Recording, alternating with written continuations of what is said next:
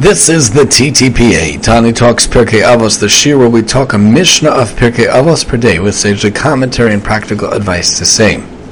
We are looking at Chapter 6, Mishnah Chet, Chapter 6, Paragraph 8, Paragavav Mishnah Chet, here on the TTPA, Season 6, with the Mishnah elucidated, looking at different qualities that are fantastic by good people.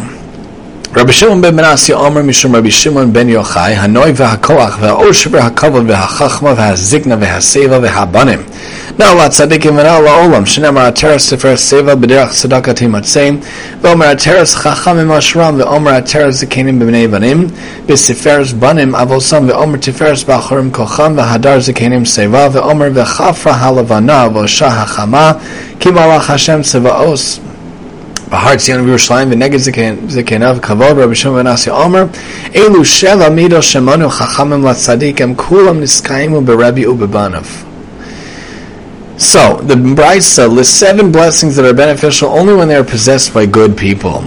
Like the previous Brisa, this one is also based on verses from the book of Proverbs. Rabbi Shimon ben Yochai says in the name of Rabbi Shimon ben Yochai, beauty, strength, wealth, honor, wisdom, old age and ripe old age and children are fitting for the righteous and fitting for the world. Old age means 60 and above, ripe old age means 70 and above.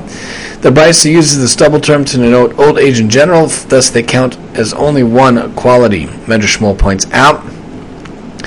And when it talks about fitting for the world, each of these 7 qualities can be used either for good or for bad. A righteous person will use them to serve God and help others, but a wicked person will use them for selfish pleasures or to harm people.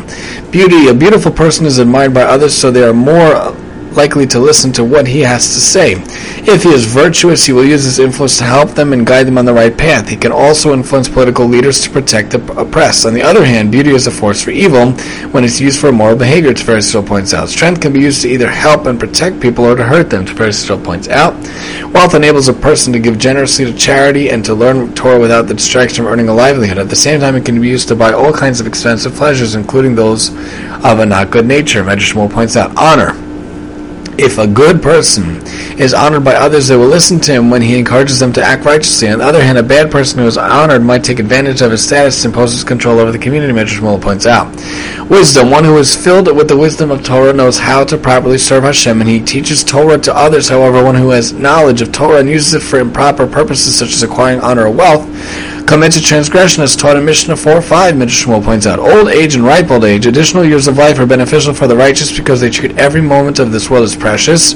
As stated in Mishnah 4:17, one moment of repentance and good deeds in this world is better than an entire lifetime in the world to come.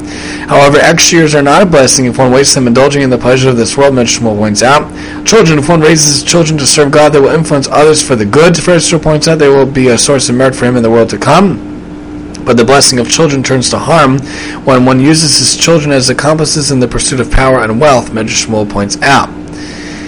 As it is stated, Proverbs talks about the crown of splendor is ripe old age will be found in the path of righteousness. Crown refers to wealth and splendor to beauty, Rashi points out. The verse also mentions ripe old age. By stating found in the path of righteousness, the verse teaches that these qualities are fitting for the righteous from the Derech Chaim. And it states, the crown of the wise is their wealth. Here too, crown symbolizes wealth. And it states, the crown of elders is grandchildren, and the glory of children is their parents. Since the verse describes grandchildren as the crown of their grandparents, it must refer to grandchildren who are God-fearing. The grandparents are respected by others by having raised their children so well that even the next generation is righteous, Tiferes Yisrael points out. And it states, the splendor of youth is their strength, and the glory of elders is ripe old age. This verse means strength, Rashi points out. It also refers to knowledge of Torah, because the word zakenim elders is used here to denote Torah scholars, Derech Chaim points out. The Gemara in Kedushin interprets the word zaken as meaning zekana chachma. This one has acquired wisdom. From Rashi, although the verse does not state explicitly that these qualities are fitting for the righteous, this must be its intent because King Shlomo, the author of Mishlei, would not describe these qualities in positive terms unless they're being used in the service of Hashem, as a Yavetz points out. And it states, the moon will be humiliated, and the sun will be shamed, for Hashem, Master of Legions, will have reigned to Mount Zion and in Yerushalayim. and there will be honor for his elders. And the Tana continues, Rav Shimon Manassi says, these seven qualities that the sages listed as fitting for the righteous were all found in Rebbe and his sons. So the verse spoke of honor, Rashi points out, referring to the Messianic age when God will reign in Zion and Jerusalem. The verse describes the sun and moon as being humility because their light will be overwhelmed with the light of Hashem's glory, pointed out from Yeshaya. At that time there will be honor for Hashem's elders, the righteous, from Medrash Shmuel. Thus we see that honor is a positive attribute for the righteous.